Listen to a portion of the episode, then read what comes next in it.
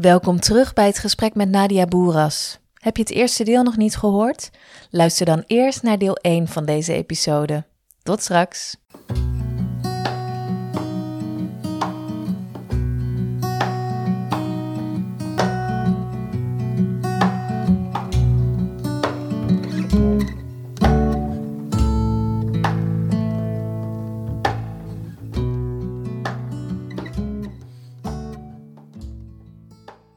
Van de week was er weer een debat bij een van die praatprogramma's over eh, ehm, rellen.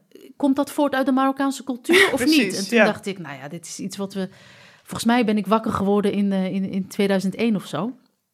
Of in 1996 bijvoorbeeld. Toen trouwens, in 1998 had je misschien wel het begin van de rellende Marokkaanse jeugd. Toen had je de rellen op het August Allebeeplein. En voor de mensen die dat niet weten, het August Allebeeplein is een plein in Amsterdam Slotervaart. Dat was vroeger in 1998 heel agnebbes, er was niks. Nu is het allemaal juppenparadijs aan het worden. En, ehm, en dat, dat nieuws over de rellen op het August Allebeeplein domineerde wekenlang, misschien wel maandenlang, de voorpagina's. Nieuwsprogramma's, kranten, buurtvaders eh, ontstonden uit die rellen. En, want er werd een Marokkaanse jongen door de, door de politie eh, aangevallen. Of ik weet niet of hij het overleefde, weet ik eigenlijk niet. Maar er was in politiegeweld, er was rellende jeugd, er was prullenbakken die in brand werden gestoken. En, eh, maar ik dacht, dit gaat niet over mij, want ik ben een Marokkaan van Zuid. Dat dachten wij allemaal, al die Marokkanen uit Zuid, waar ik, eh, waar ik toen woonde. Dit gaat niet over ons. Wij zijn Marokkanen van Zuid. Wij zijn keurige Marokkanen uit zuiden. Wij zijn, wij zijn keurige Marokkanen uit Zuid. Dat zijn Marokkanen uit Slotervaart. Ik wist niet eens waar Slotervaart lag. Ik kwam ja. daar nooit. Buiten de ring, wat heb je Buiten te zoeken? Ja. Ik kwam daar nooit. Dus het zat, er zat ook iets van, soort iets elitairs in, in ons. Om me aan te geven dat, dat er ook in die Marokkaanse groep zoveel verschillen zijn. Op buurtniveau zijn er heel, heel grote verschillen. Laat staan tuss- eh, tussen steden. Maar had de, de buitenwacht had daar natuurlijk geen boodschap aan. Dit ging over Marokkanen, over alle Marokkanen. Dus het was voor het eerst dat ik de indruk kreeg, of dat ik doorhad, dat wij allemaal daarop aangekeken Ja. zouden worden. ja. Ehm, ik weet niet waar ik naartoe ging met deze gedachte. Nou maar ja, in ieder geval, dus jij bent steeds in de ogen van anderen onderdeel van een collectief. Exact. Het collectief is, Ja, jij ja. bent eh, moslim, jij bent Marokkaan, jij bent hetzelfde, dat is een, een homogene groep. En, en, Dus je zult wel zo en zo denken, Ja. je zult wel zo in het leven staan. En dat was er niet zo. Dat was eigenlijk al op die Arabische school, heb ik gemerkt. Want daar waren zulke grote verschillen. Tussen arm en rijk, om maar even heel plat gezegd. Tussen Arabisch en Berbers. Hè? eh, van huis uit spraken we verschillende talen. Je hebt eh, in Marokko drie Berberdialecten. Dan heb je nog het Marokkaans-Arabisch. Ehm, en iedereen had een andere taal thuis. Dus onze gemeenschappelijke taal was gewoon Nederlands. Ja. Op het schoolplein Ja. hoorde je eigenlijk alleen maar Nederlands. Dus wij waren in alle opzichten een hele bijzondere school wat dat betreft. En, ehm, en ik, denk dat dat, ik denk dat dat misschien wel het grootste gevaar is voor onszelf. Om ons niet te laten gijzelen door een bepaalde groep. Van, nou ja, ik ben onderdeel van de Marokkaanse groep, dus ik moet ook die lotsverbondenheid automatisch voelen met Ja. die groep. Dat, daar moeten we proberen ons niet eh, te laten gijzelen. Tegelijkertijd zie ik dat dat groepsdenken ook op, op hoger niveau ont, bestaat. Hè? Dat de politiek op die manier denkt, dat publicisten op, zo- op zo'n manier kijken naar groepen in de samenleving. dat de Belastingdienst zo kijkt. Dat de Belastingdienst, hè? dus op institutioneel niveau kijken we naar de samenleving vanuit een etnische, eh, vanuit een etnische blik. Ja. En dat is denk ik ehm, ja, heel gevaarlijk, omdat je op die manier weinig ruimte laat voor nou ja, individuele ontplooiing. eh, omdat je er weinig ruimte laat voor hoe individuen zich eh, bewegen. Hoe soms individuen zelf te maken hebben met nou ja, die botsende waarden. Hè? Eh, wie je zelf bent als mens en hoe je verhoudt tot de groep waar je zogenaamd uit voortkomt. Maar ook hoe je verhoudt tot de rest van de samenleving. Ik denk dat het belangrijkste is om, om daarvan los te komen. En hoe is dat voor jou zelf geweest? Dus die botsingen tussen wie jij bent als eh, Nadia en de, de eh, groepen waar je uitkomt? Nou, ik heb heel lang, dus toen ik terugkwam uit Amerika, toen heb ik me heel erg die Marokkaan gevoeld, maar ook wel die Amsterdammer. En ik weet nog, ik zocht een, eh, een, een ik, ik studeerde, ik zocht een bijbaan en ik heb altijd in de horeca gewerkt. Toen ging ik een beetje door de, door de stad struinen op zoek naar een horecabaan. En ik kwam terecht bij Lexington, Café Lexington in Amsterdam, uit Oud-Zuid. En daar ging ik, ging ik werken. En dat was echt zo'n café eh, met, eh, met eh, snelle jongens, een penose café ook wel. En, en ik stond daar, ik, was, ik, ik had daar echt wel mijn plek gevonden. En ik stond daar een keer op. en ik woonde nog thuis. Ik heb dus twee oudere zussen, twee jongere broertjes. Mijn oudere zussen waren toen al het huis uit. Die gingen op zichzelf wonen. Dat ging vrij geruisloos, conflictloos ook. Dat was allemaal prima. Maar ik was dus nog de, een, de oudste dochter thuis nu, nu. En ik voelde me best wel verantwoordelijk ook naar mijn ouders toe. En het was ook weer in de Ramadan. De Ramadan komt steeds terug in mijn leven. Het is een periode van Peri- verandering. periode van verandering, een periode ook van wanneer je dus geconfronteerd wordt met, met tradities, met waarden en eh, Anders zijn. anders zijn en wil ik dat nog wel. En ik werkte dus. Ik werkte de avonddiensten in het café. Dat betekent dus dat ik om half zes moest beginnen en om vijf uur de deur uitging. En het was in de winter, weet ik nog, en het was net als de vaste tijd eh, eh, tot zijn einde kwam. Hè. We Ja. gingen dan gezamenlijk eten, maar ik was er niet. Dus die gezamenlijke tafel bestond vooral uit mijn ouders. Oh, en die ja. dachten, waar zijn al die kinderen? Waar Ja. zijn onze kinderen? Wat hebben we verkeerd gedaan? Intussen Want dan stond ik... hoor je allemaal bij elkaar te zijn. Je hoort bij Ja. elkaar, je hoort de tradities te vieren, samen zijn. En dat is een soort kerstmis een hele maand lang. En eh, intussen stond ik dus in het café biertjes te tappen. Oh, In alle drukte. haram. Haram. Ja, nou, mijn ouders vonden dat prima. Ik heb altijd in de horeca gewerkt, dat was dat prima. Maar in combinatie met de ramadan en, en eh, dat nest dat maar steeds eh, leger raakte thuis. En voordat ik er erg in had, stond mijn vader voor mijn neus. Dus, eh, En we hadden dinsdag, dat was op een dinsdagavond, dat weet ik, omdat dinsdagavond de feestavond was in het café. En dan ging de muziek heel hard. En was het heel druk. Je zag alleen maar hoofden. En ik stond dus in alle drukte biertjes te tappen. En, en, en wijn in te schenken en dat soort dingen. En ineens stond mijn vader voor mijn neus en die zei... Ik wil dat je over een kwartier thuis bent. Boos. Of... Heel boos, maar wel kalm, redelijk kalm. Ja. En daarna is hij weggegaan. En ik dacht, holy shit. Eh, Oké, dus... Voelde jij je schuldig? Of... Maar ik, ik, nee, ik voelde me vooral eh, eh, onheus bejegend door mijn vader. Mm. Door mijn ouders, want hij was er natuurlijk namens mijn moeder ook. en, ehm, en ik dacht, nee, ik, ik was toen net afgestudeerd. Ik was dus 23. Ik, had me, ik was dokter Anders. eh, ik was historicus. Ik eh, werkte heel hard voor mijn eigen centen. En eh, ik vond het oneerlijk van hen. En ik was in die periode vrij vroom. Ik bad. ik deed mee aan de Ramadan. Dus ik had achter die bar keurig een boterhammetje. als, als de vaste tijd verbroken was. Om de vaste tijd te verbreken. En dus ik had toen een, ik had een scootertje, een Peugeot Rapido had ik toen in die tijd. Dus ik, Ja. ik, ging, ik ging maar weg. Ik dacht, ja, eh, het is wel heel bloedserieus, dus ik moet wel naar huis nu. Dus ik heb mijn collega's in alle drukte achtergelaten. Dat vond ik ook heel eh, naar. Ja. En reed dus eh, huilend naar huis. En we wonen toen in Nieuw-Sloten, dus ik kwam binnen en mijn ouders... Ik wist, en ik had al een... Ik wist dat me, dat, dat, dat me een preek stond te wachten. En ik had ook zelf een preek voorbereid. Ik ging ze wel eens, ik ging ze even vertellen hoe het nou echt zat. En eh, dat ze me met respect moesten behandelen. Dat vond ik. Ja. dus ik kwam thuis en inderdaad, mijn ouders stonden daar te wachten. En ik kreeg een preek. En hoe kan dat? En wat, wat is dit? Je bent afgestudeerd. Wat sta je daar nog te werken? En het is Ramadan. En, eh, en jullie zijn al je cultuur vergeten. Maar dat en dat. En, en ik vond, Was dat ook tegen je broertjes trouwens? Waren Nee. die ook? Oh. die waren eh, allemaal de hoort op en nee, dat... eh, eh, en dan niet vanwege dat zij jongens waren of zo, maar ze had kennelijk ho- hogere verwachtingen van mij. Nadia is een goed kind. Die, Nadia eh, is een goed kind en ik was ook een goed kind, Ja. een braaf kind. Ik deed eigenlijk alles wat mijn ouders, maar nu dacht ik, dit is het moment om voor mezelf te kiezen.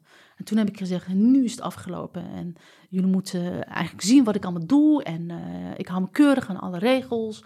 En eh, ik eh, verdien mijn eigen geld en ik hou nooit mijn hand op bij jullie. Nou, allemaal dat.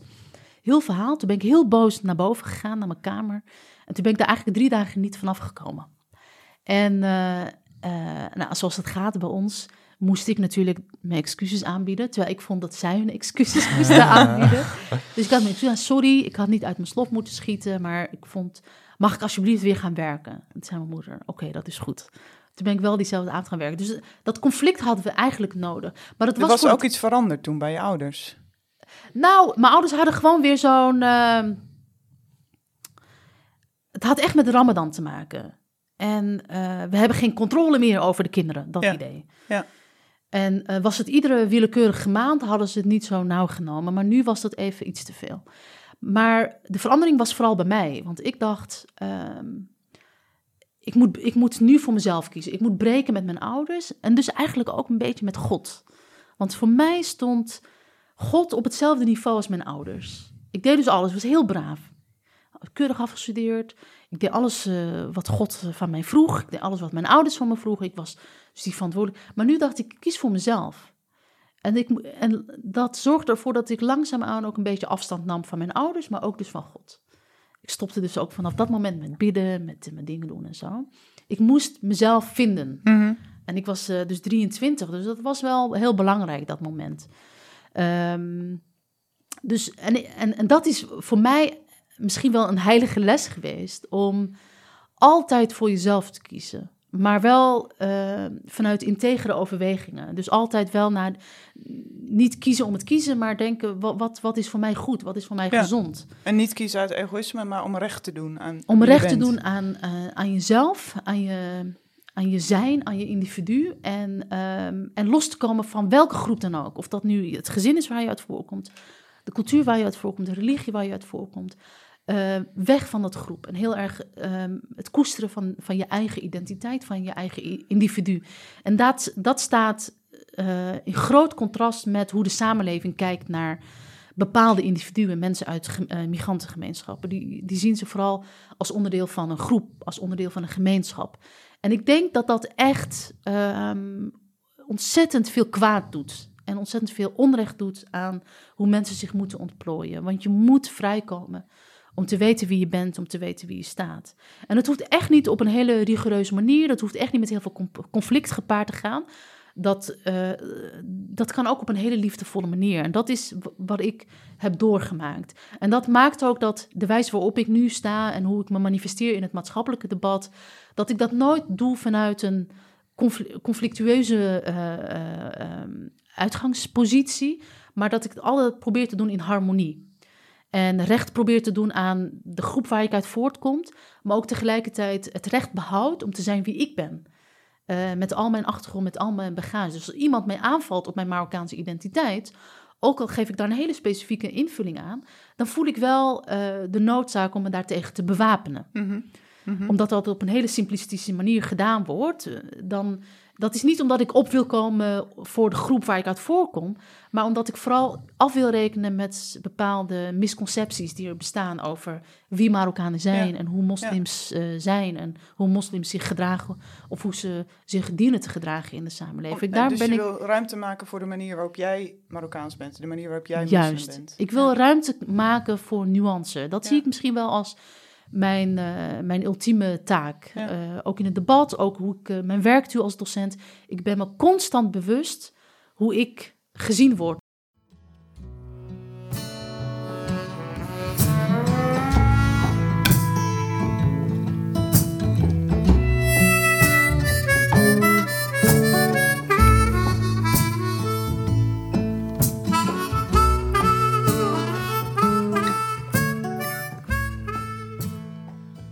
Hebben vandaag uh, Nadia te gast en zij is natuurlijk expert op het gebied van migratie. Um, Janneke, jij bent theoloog en in de Bijbel ja, er staat bol van um, volkszwervingen, uh, omzwervingen van volken. Um, er is daar heel veel aan de hand. Wil jij daar wat over vertellen? Ja, ja het begint denk ik al bij Abraham. Van wie gezegd wordt, hij was een zwervende Arameer. En dat is ook een soort geloofsbelijdenis in de Hebreeuwse Bijbel. Dus dat uh, Hebreërs zeggen, mijn vader was een zwervende Arameer. Dus dan heb je eigenlijk een soort identificatie uh, met de vreemdeling. Uh, en ik denk ook dat heel veel christenen denken dat de Bijbel vooral heel positief is over de wees, de weduwe en de vreemdeling. Um, en voor een deel is dat ook zo, maar het is ook een beetje een te rooskleurig beeld van... Um, nou ja, de Bijbel is natuurlijk altijd heel... Het is gewoon een hele dikke set boeken waarin van alles gebeurt. en soms uh, zijn die verhalen ook heel uh, xenofoob. Maar eerst even twee voorbeelden van um, uh, verhalen die juist heel positief zijn over de vreemdeling. Kennen jullie Jona? Ja, de, daar hebben we het alles over gehad zelfs. In een van onze Oh. eerste. Oh, nou, ik val in, haar, ik val in herhaling. Ja, inderdaad. maar ehm, eh, de profeet Jona wordt eh, door God opgeroepen om naar Nineveh te gaan. Om de mensen daar op te roepen tot bekering, want ze leven slecht. En Nineveh is eh, zeg maar de spreekwoordelijke slechte stad eh, en ook een vreemde stad. Ehm, en Jona heeft helemaal geen zin. En hij heeft geen zin omdat hij al snapt wat er gaat gebeuren. Namelijk dat God vergevend is en die ellendige lui in Nineveh gaat vergeven. En dat ziet hij helemaal niet zitten. Ja. Dus daarom wil hij niet. Ehm, dus, dus hij wil eigenlijk die slechte vreemdelingen, die moeten gewoon die slechte vreemdelingen blijven. Ik wil daar helemaal niks mee te maken hebben en ik wil zeker niet de oorzaak zijn dat zij eh, zich bekeren. Ehm, en een ander voorbeeld is het boek Rut. Eh, Rut is eh, in de Bijbel een Moabitische, die trouwt met iemand uit het volk van de Hebreeën. Ehm, maar die jongen sterft en dan verklaart zij zich solidair aan haar schoonmoeder. Ik zal het even voorlezen. Het is een hele mooie, ontroerende, bekende passage. Ze heeft nog een, een schoonzus, eh, die was getrouwd met de andere broer en beide broers zijn overleden. En ehm, Orpa, de schoonmoeder, oh nee, sorry, ik begin even overnieuw. En Naomi, de schoonmoeder, eh, die keert dan terug eh, naar Juda. Ze zijn dus in, in het buitenland. Ehm, wacht, sorry. Ze zijn in Moab en de schoonmoeder Naomi die keert weer terug naar Juda. Ehm, en dan zegt ze tegen haar eh, schoondochters: ehm, Ik ben oud, eh, jullie kunnen beter gewoon hier blijven in Moab, want ik heb jullie niks meer te bieden. En dan zegt Rut: ehm, Vraag me toch niet langer u te verlaten en terug te gaan, weg van u. Waar u gaat, zal ik gaan. Waar u slaapt, zal ik slapen. Uw volk is mijn volk en uw God is mijn God. Waar u sterft, zal ook ik sterven en daar zal ik begraven worden. De Heer is mijn getuige, alleen de dood zal mij van u scheiden. Eh, ik vind het trouwens sowieso heel interessant als het gaat over integratie. Want kennelijk is Ruts idee van integratie dat je je eigen cultuur eh, volledig opgeeft. opgeeft. Ja. Maar eh, in de traditie is dit, een, is dit een soort ideale houding van een vreemdelinge, die dus, ehm, En van een vrouw misschien wel. ja, die, die volkomen solidair is. Du- dus zij is een hele. En waarschijnlijk is dit verhaal ook geschreven als een tegenwicht tegen meer eh, xenofobe eh, stemmen in de Bijbel. Ehm, en daar wil ik ook heel graag een voorbeeld eh, van noemen. Dat vind je bijvoorbeeld in de boeken Ezra en Nehemia. Dus op een gegeven moment zijn de Judeërs afgevoerd in ballingschap naar Babel. En een, een deel van de mensen blijft daar, die hebben daar een bestaan opgebouwd. En een deel komt terug. En er ontstaat dan een conflict eh, tussen de mensen die terugkomen en degene die waren achtergebleven. En degene die waren achtergebleven wordt door die groep eh, terugkeerders als een soort eh, vreemdelingen gezien. Er zijn inmiddels generaties overheen gegaan en ze zijn uit elkaar gegroeid. Dus dan, ehm, dat zal ik ook even voorlezen. Alright. Ehm, dus in dat, eh, ik lees iets voor uit het boek Esra. Dus er is een soort volksvergadering ehm, en dan ehm, wordt het, is het probleem dat wordt aangewezen dat mannen zijn getrouwd met vreemde vrouwen. Eh, en dit is wat er dan staat. Hij zei tegen Ezra: Wij zijn onze God ontrouw geweest. Wij zijn getrouwd met uitheemse vrouwen, afkomstig uit de bevolking van het land. En toch, ondanks dat, is er hoop voor Israël. Laat ons daarom ten overstaan van onze God de verplichting aangaan dat wij al die vrouwen en kinderen die zij hebben gebaard wegsturen, zoals u, Heer, ons dat aanraadt. Dus nou ja, dat is best wel een, een vergaande eh, maatregel natuurlijk, om dat al die vrouwen moeten worden weggestuurd, eh, inclusief de kinderen.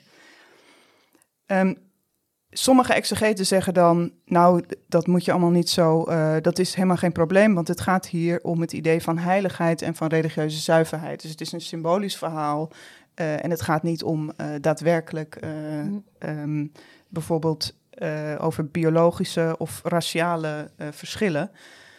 Terwijl ik denk, ja, maar wacht eens even. Ja. Überhaupt, het idee ras bestond toen natu- natuurlijk nog niet. En religie was wel degelijk natuurlijk helemaal verbonden met het concept van eh, volk. Dus er is helemaal geen scheiding tussen eh, religie en etniciteit, zoals we nu soms gewend zijn die te maken. Ehm, dus voor mij is het echt eh, een belangrijke tekst in de zin dat je daar ziet dat ook in de traditie van Jodendom en Christendom een hele xenofobe houding kan zitten. Dus, dus een soort verlangen naar zuiverheid. Wat betekent dat alle andere invloeden, dat, dat kan zijn uh, van andere goden, maar ook van andere volken, moet allemaal buiten de deur worden gehouden. Um, dus dat idee van ons geloof is het beste geloof, ons volk is het beste, mm. en dat moeten we allemaal helder en zuiver houden. Um, nou, dat is ook iets wat die, die, die spanning in religieuze tradities zie je denk ik nog steeds. Dus inderdaad, mensen die zeggen: nee, ons, uh, voor mij betekent geloof dat ik me gastvrij opstel. En dat ik oog heb voor degenen die, minder, die het minder hebben. En mensen die zeggen: nee, maar um, God staat aan onze kant. En we moeten, uh, we moeten de boodschap helder houden en de groep zuiver houden. En ik denk op allerlei manieren zie je dat ook nog steeds terug. Het, is, het, het druist wel in tegen de gedachte of de, de, de gedachte die we nu hebben over christendom, namelijk dat het christendom staat vooral voor wees goed voor de vreemdeling. Althans, althans dat is mijn invulling van het christendom. Zo heb ik dat altijd geleerd. Ja, en zou kijken christen denk ik ook heel graag naar zichzelf. En, en natuurlijk, eh, die, die schaduwzijde kennen we iets minder. Wat ik aan jouw tweede voorbeeld opvallend vond, uh, van het gemengde huwelijken als het ja, ware, ja. is dat we uh, een gemengd huwelijk tegenwoordig zien als het summum van succesvolle integratie. Ja. Um, terwijl ik dat altijd zie als een inbreuk op iemands privacy. Uh, ik vind het vrij ver gaan dat we als graadmeter voor integratie, dat we kijken hoeveel mensen zijn er met witte Nederlanders getrouwd. Ja. Want trouwen met een witte Nederlander betekent dat je volledig geïntegreerd bent. En dat je dus, er dus eigenlijk bij hoort. Ja. Trouw je niet met een witte Nederlander, ja, dan duidt dat toch op een gebrekkige integratie. En dat is, um, onderzoekers doen dat, hè? die kijken heel specifiek naar hoeveel trouw, mensen trouwen met die. Uh, met wie. En, uh, en vanuit de overheid wordt dat ook gepropageerd. Hè? Dat wordt dan ook gezien als uh, we hebben geen problemen meer, we zijn allemaal één. Die multiculturele samenleving als, is als het ware aan het vervagen, ja. omdat we nu met elkaar trouwen en daar komen kinderen uit voort. En dat zijn wij dan gewoon in nieuwe vorm. Wat ik heel. Uh, behalve dat ik het een inbreuk vind op onze privacy. Ja. Want de overheid heeft niks te zeggen over met wie ik het bed deel. Het is, heel, ja, het is ongelooflijk intiem. Uh, het is heel onderwerp, intiem ja. op wie je verliefd wordt, met wie je wilt trouwen. Of je dat nou uit liefde doet, of het een verstandshuwelijk is. Ik bedoel, dat gaat de overheid gewoon niks aan. Um, tegelijkertijd, de cijfers die we hebben over gemengde hu uh, huwelijken in Nederland, die komen van het CBS. Maar wat het CBS beschouwt als een gemengd huwelijk, is een huwelijk tussen wat we destijds noemden een autochtoon, hè, dus een witte Nederlander, en een allochtoon.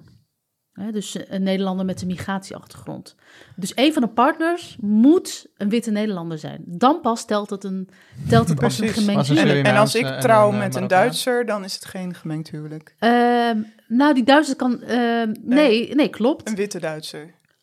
Een- Precies, maar wat dacht je van als er een, als een Marokkaan trouwt met een Turk? Ja. Of een Surinamer met een, eh, Ja. weet ik Ja. veel, Ja, met ja, een, ja. eh, iemand uit India. Dat Ja. wordt dan niet geregistreerd als een gemengd Dus huwelijk. wij zijn de norm. Je moet je, je moet ja. je dus introuwen, als het ware. En je moet zijn zoals Rut en zeggen: jouw land is mijn land, jouw God is mijn God. Exact. Ik word zoals Ja. jij bent. Ja, precies. Ja, want dat, jij, zei, jij, jij, jij noemde Rut als een voorbeeld van ehm, wel gastvrijheid en wel, terwijl daar natuurlijk wel ook die beweging in zit. Ik, bedoel, ik weet niet hoe Rut zich gevoeld zal hebben en wat de situatie was, maar zij, eh, zij geeft zich helemaal over.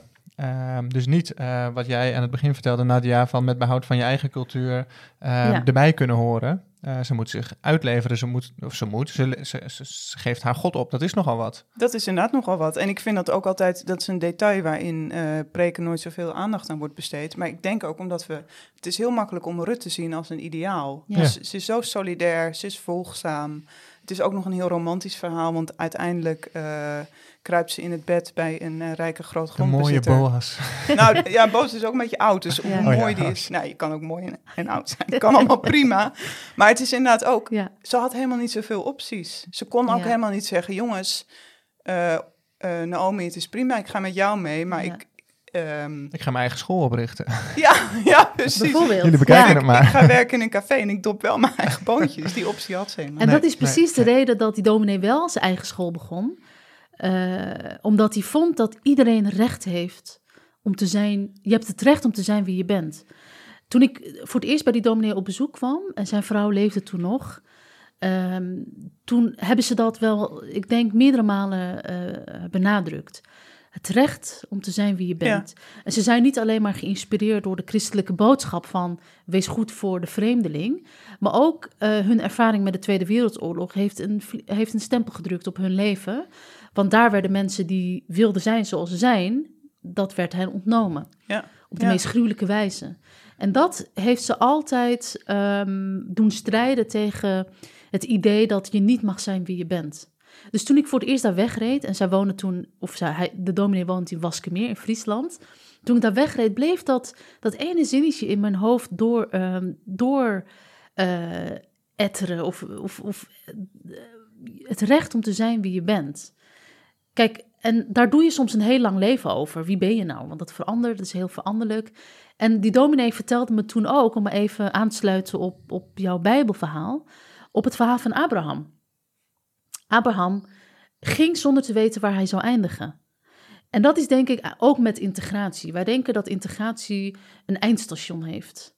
Maar we bewegen ons voort zonder dat we weten waar we eindigen. Omdat we voortdurend in verandering zijn. Omdat we eh, beïnvloedbaar zijn. Omdat we onszelf opnieuw uitvinden.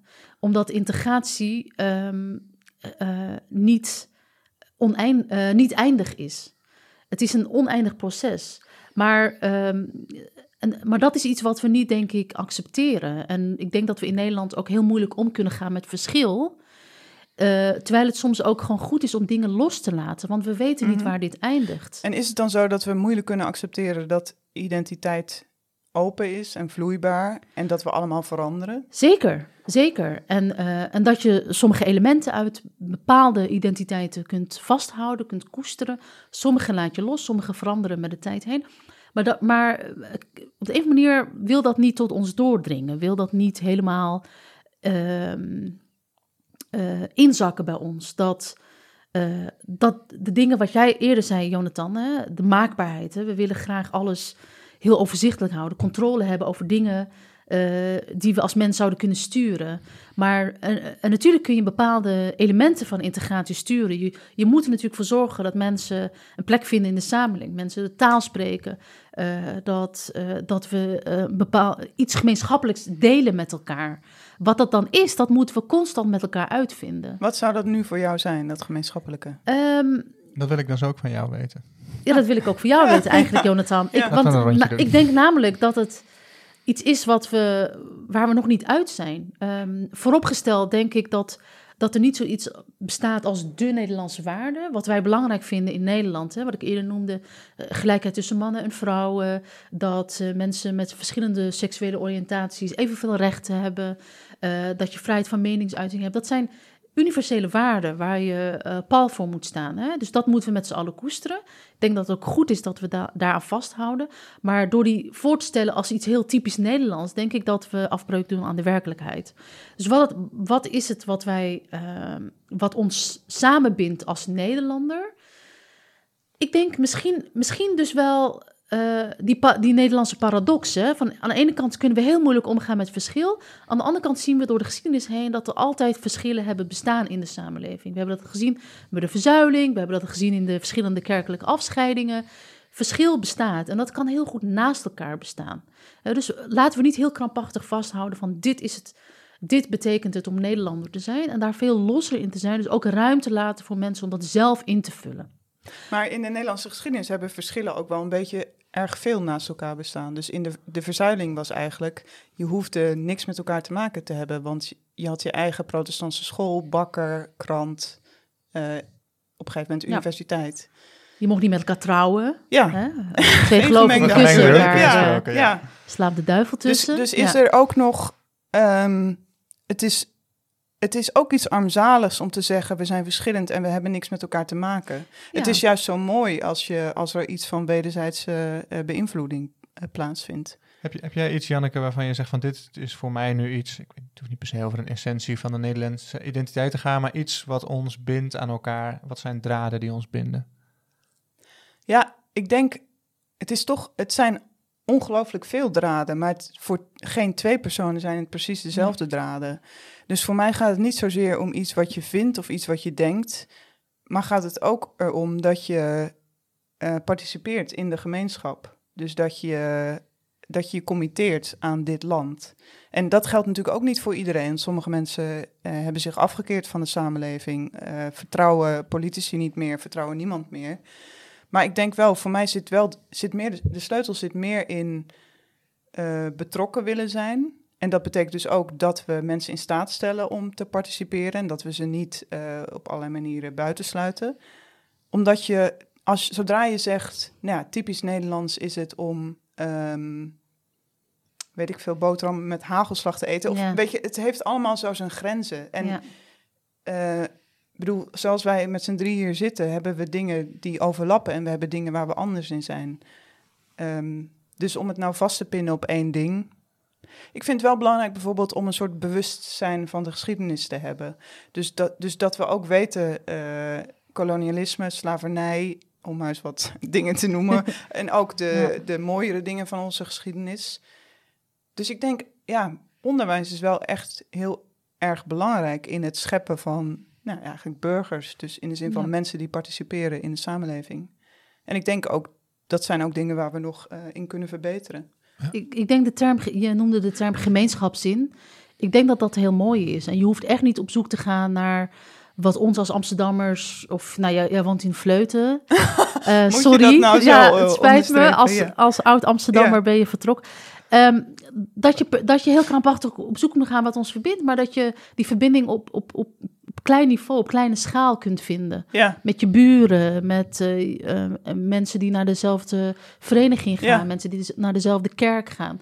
Dat je op buurtniveau ook al een, een zekere gemeenschapszin kunt, eh, Ja. En kunt het- Het creëren. buurt- zit, buurtniveau denk is ik- wel heel mooi, denk ik, omdat Ja. je, je hoeft niet eens iets gemeenschappelijks te hebben, behalve dat je gewoon in dezelfde Precies, buurt woont en ja. dat je het daar hebt te rooien met elkaar. Ja. En dat je allebei niet wil dat er overal shit Ja. op straat ligt en dat je allebei Ja. niet wil dat er, eh, nou ja, Ja, en, en weet je, het grappige is ook, zodra je in één buurt woont, is ook niet meer de vraag waarin zijn wij nou eh, hetzelfde als inwoners van Geuzenveld Ja. of wat dan ook. Maar het is gewoon een gegeven. Wij Ja. wonen allemaal Ja. in Geuzenveld, we hebben dus iets met elkaar. Ja. En het, het zou een hele hoop schelen als iedereen er gewoon van uitgaat, ehm, hey, jij bent een medeburger. Ehm, en niet, maar wacht eens even, bewijs jij eerst eens even Ja. dat jij wel echt Exact. eh, voldoende overeenkomsten met Ja. mij hebt. Dus, dus dat, dat andere uitgangspunt. We gaan naar dezelfde Albert Heijn of we, we staan hier met z'n beiden bij de, met z'n tweeën bij de glasbak. Ja. Nou, dat, Ja, dat is dan even hoe wij ons eh, Nederlanderschap vormgeven. en natuurlijk hebben we iconen. Ik bedoel, ik denk inderdaad dat als historicus lijkt me dat evident dat geschiedenis heel belangrijk is. Dat je weet, en eh, dat grijpt weer terug, ik blijf het zeggen, naar, naar de geschiedenis ook van de school. Het is zo belangrijk dat je weet in welke traditie, in welke geschiedenis je geworteld bent. Hè? Dat is iets wat we delen, of we dat nou willen of niet. Maar we moeten ons daar wel bewust van zijn. En ik denk dat het daar nog aan, eh, aan, aan schort. Hè? Migratie is niet begonnen eh, na de Tweede Wereldoorlog of met gastarbeiders. Migratie heeft altijd onderdeel uitgemaakt van, eh, van Nederland. Ja. Eh, vanaf het vroegste begin vanaf het van de mensen in. Afrika. Absoluut. En ehm, inderdaad, op Nederland, op, op, ook op, eh, op, op globaal niveau.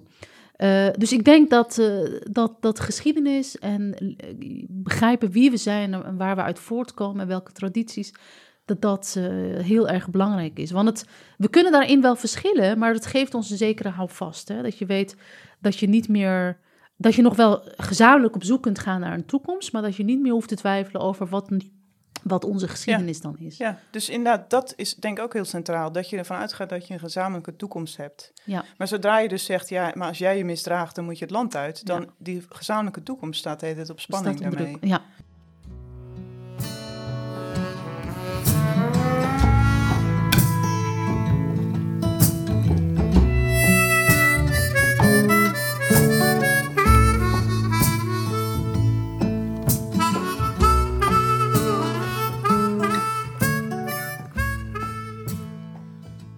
Naar wat voor school gaan jouw kinderen? ja, nou ja, dat is dus wel heel opvallend. Ik, uh, ikzelf, maar ook de rest van mijn klasgenoten, we hebben allemaal gekozen voor een gemengde school voor onze kinderen. Want ondanks de warme, warme uh, herinneringen en, en uh, de, de toffe jeugd die we gehad hebben, vonden we toch dat ehm, ja, de, school een afspiegeling moest zijn van de samenleving waarin we nu leven. Dus mijn kinderen gaan naar een openbare school waar iedereen rondloopt en waar niemand waar, iedereen, waar heel veel verschil is, maar tegelijkertijd is er heel veel samenhorigheid. Hm. Heb je al een idee waar uh, Solvay naartoe gaat? um, in Zaandam uh, is de vrije school een hele fijne school. Uh, of tenminste, dat is de enige basisschool die ik ken uit verhalen van vrienden dat het een fijne school is. Dus die, ehm, die hebben we nu op het oog. We hebben er nog niet heel erg in verdiept. En jij, Janneke? School met de Bijbel? Nou, uh, ik weet het niet. Ik denk dat het de katholieke Willybroordschool wordt. dus Klinkt toch goed. ja, maar hij gaat nu naar de, uh, Omar gaat nu naar de kinderopvang onder ons huis. Dus die hebben we oh, vooral op locatie ja, heel handig. uitgekozen. Ja. Maar ik vind wel, uh, dus een van de, dus fleuten is, het woord is al gevallen. Uh, een van de dingen die ik jammer vind. Kijk, ik ben naar een hele witte school gegaan naar een hele wit, nou ja, naar een grotendeels witte middelbare school. En daarna ging ik theologie studeren. En iedereen was hartstikke wit. Dus dat is. Ehm, ja, ik, ik zou voor Omar wel wat anders willen. Ik zou dat echt fijn vinden. Ehm, ja, dus ik, ja, ik vind dat wel. Ik ben daar wel redelijk idealistisch in. Ook in de zin dat het voor mij echt zo'n verrijking is geweest om. Ehm, om niet alleen maar in zo'n witte bubbel te zitten. Hmm. Dus ik, ik wil graag dat hij dat uh, ook. En dan iets vroeger al uh, mee kan maken. ja. ja. Ja, Dat is denk ik wat we gemeenschappelijk hebben. Dat we allemaal ouders zijn. En dat je wil dat je kind opgroeit in een, nou ja, sowieso een vreedzame wereld. Maar ook een wereld uh, waarin, ja, die, die een afspiegeling is van een beetje de waarden die we, die we met z'n allen delen. Ja. Je wil niet opgesloten zitten of je wil niet uh, dat je kinderen opgroeien in, uh, in gesloten werelden. Dat wil ik althans niet voor mijn kinderen. Ja. Het is wel, ik, hier zit nog wel een interessante spanning, vind ik. Daar hebben we het ook over gehad van uh, de bescherming van het, het, het, particuliere, zeg maar, of het specifieke, zoals de, ehm, eh, de Bushra school dat ook is. Mm -hmm. ik kan me ook Het is. Um,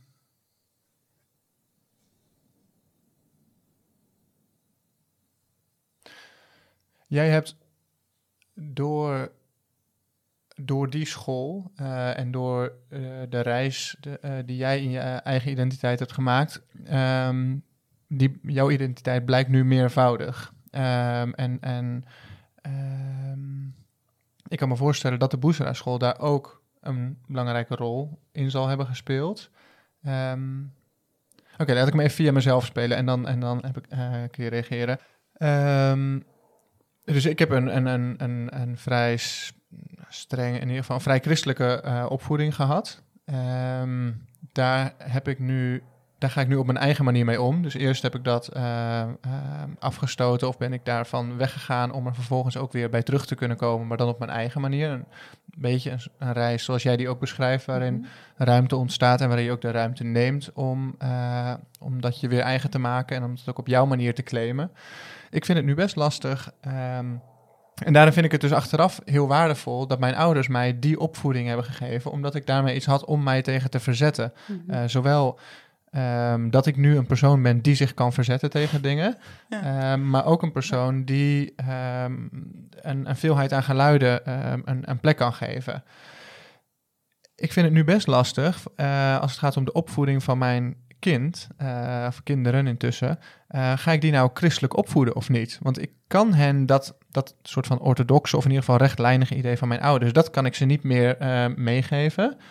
Um, want dat, dat, zou niet geloofwaardig zijn. Tegelijkertijd zie je vaak dat mensen die een, uh, een vrijzinnig of een heel open uh, religieus uh, opvoeding krijgen, dat die er veel makkelijker bij weggaan dan de mensen die er echt mee zijn opgevoed. Want die, ja, die moeten er toch iets mee of ja. zo. De, de, anders ontstaat er een gat in je identiteit. dus daar, daar heb je dan iets mee te doen. Dat vind ik wel een interessant gegeven. Ja. Dat ik denk van, is er nog een manier voor mij om dat, dat bijzondere, dat particuliere eh, te beschermen en toch in een openheid eh, Ja. uit te komen of zo? Of, of, en, en als ik het bij voorbaat al open doe eh, of open maak en allemaal openbreek voor haar, ehm, Zal ze dan nog iets... je kom, ja, komt Blijft er dan dan nog, nog iets ja, precies, blijft er dan nog iets Ja, over? Ja. Ja, die worsteling herken ik wel, denk ik, een beetje. Eh, ja, sowieso wil ik het inderdaad anders doen dan mijn ouders. Daar, daarin herken ik eh, wat je zegt. Ehm, eh, maar vooral ook, je, je wil ze gewoon vooral heel veel meegeven. Dat opa en oma ergens geboren zijn. ehm, dat- daar, we gaan daar vaak naartoe. eh, ze horen de taal. Jammer genoeg spreken we thuis alleen Nederlands. Oh, Dat is echt Ja. doodzonde, Ja, I know. En ehm, ja, dat vind ik heel jammer. Ik heb het wel, we hebben wel geprobeerd in het begin heel consequent Arabisch te spreken, maar dat voelt zo onnatuurlijk, omdat ik met mijn man eh, gewoon Nederlands praat. ah. Oh, wat Eh, grappig. Mijn ouders spreken allebei nog steeds dialect eh, tegen elkaar, Oh, ja? geen Nederlands. Ja. Ja, omdat terwijl Marokkaans-Arabisch voor ons allebei de moedertaal is. Ja. En we het even goed spreken als Nederlands, is het toch, eh, domineert toch het Nederlands. Dus zij kennen wat woordjes en af en toe leer ik ze wel wat. Ze, zijn nu nieuwsgierig en vragen naar dingen. Maar het is heel jammer, want dat had ik wel graag gewild. Dat ze in ieder geval die taal eh, zouden meekrijgen. Want je wil niet... Ik weet nog toen ik opgroeide en eh, dat we in Marokko waren... en mijn neven en nichten uit Parijs... die spraken alleen Frans. En die werden echt met de nek aangekeken. Van eh, wat raar, wat absurd dat die geen Arabisch spreken. Omdat ze thuis altijd Frans spraken. Ook met hun ouders. Ja. Terwijl wij thuis altijd Arabisch spraken. Ik mocht niet eens Nederlands spreken thuis. en dat, dus dat vind ik heel jammer. En wat betreft eh, religie, ja, ik, ik leer ze echt hele... We hebben de, de kinderkoran in huis, dus we hebben ook de kinderbijbel in huis. Dus daar lezen we gewoon verhalen eh, uit. En, ehm, en ik vertel ze dat, dat wij moslim zijn. En ik vertel ze ook wat dat betekent. Dat betekent dat je probeert het goede te doen. Dat je in ieder geval goed moet zijn voor andere mensen, voor dieren en voor planten. Daar moet je goed voor zijn. Eh, dus geen beestjes doodtrappen, dat soort dingen. Eh, dat is voor, nu, vind ik, echt de essentie. En terwijl ik ben echt wel opgegroeid met het, het idee dat er ook heel veel angst was eh, rond religie. Dat er ook een God was die straft. Hm.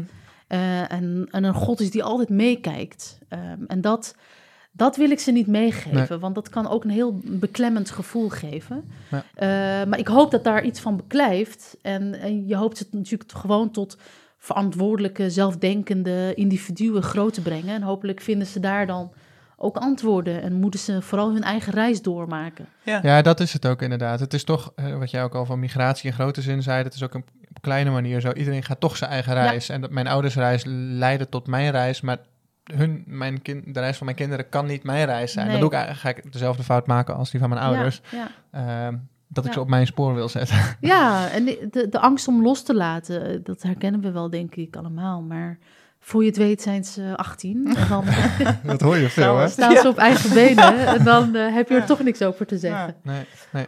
Eh, Dat, dat, blijft me wel bij ehm, wat jij zei van ehm, een gezamenlijke toekomst tegemoet. Dat, je, dat we niet, ook niet zo op het probleem gefocust van, oh ja, maar wat, wat moeten we er nou mee, want we zijn zo anders of uh, bla, bla, bla, bla. Ja. Maar zo van, het gegeven is, we gaan een gemeenschappelijke en, en, en een Ja. gemengde toekomst ook tegemoet van eh, allerlei ideeën en kleuren en, en, en whatnot.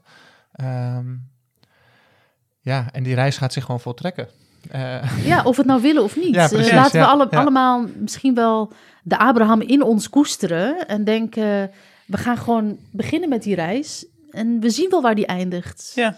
Ja. Voor Abraham is het wel goed eh, af, afgelopen, toch, eh, Janneke? Eh, ja, nou, er is een heel groot volk uitgekomen. Ik zie je. Waarmee ik een heel nieuw thema open. Maar eh, ja. Exact, dat is Ja. voor de volgende Nou ja, keer. misschien als afsluiting. Voor mij gaat spiritualiteit daar wel over. Ehm, dus dat je, dat je de dingen openhoudt. Dat je je identiteit openhoudt. Dat je niet je terugtrekt op een eiland. Ja. Ehm, En durf te twijfelen en, en ook los te laten. ja, ja, en ook dus echt durven, want het is eng. Ja.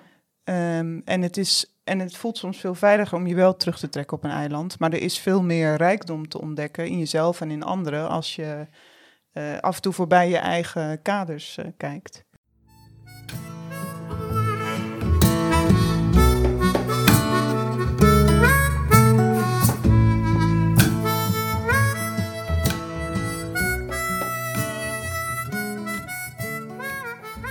Leuk dat je luisterde naar Janneke en Jonathan. Met speciale dank aan Nadia Boeras en aan Harold K. voor de muziek. In de volgende episode spreken Janneke en Jonathan verder over gemeenschap.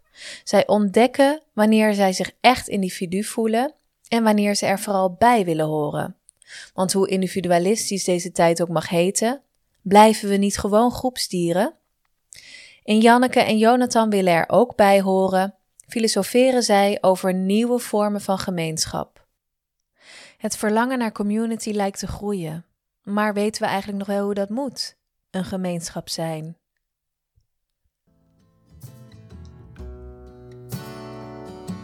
dit nu leven? Dit is. Dit leven. Dit is leven.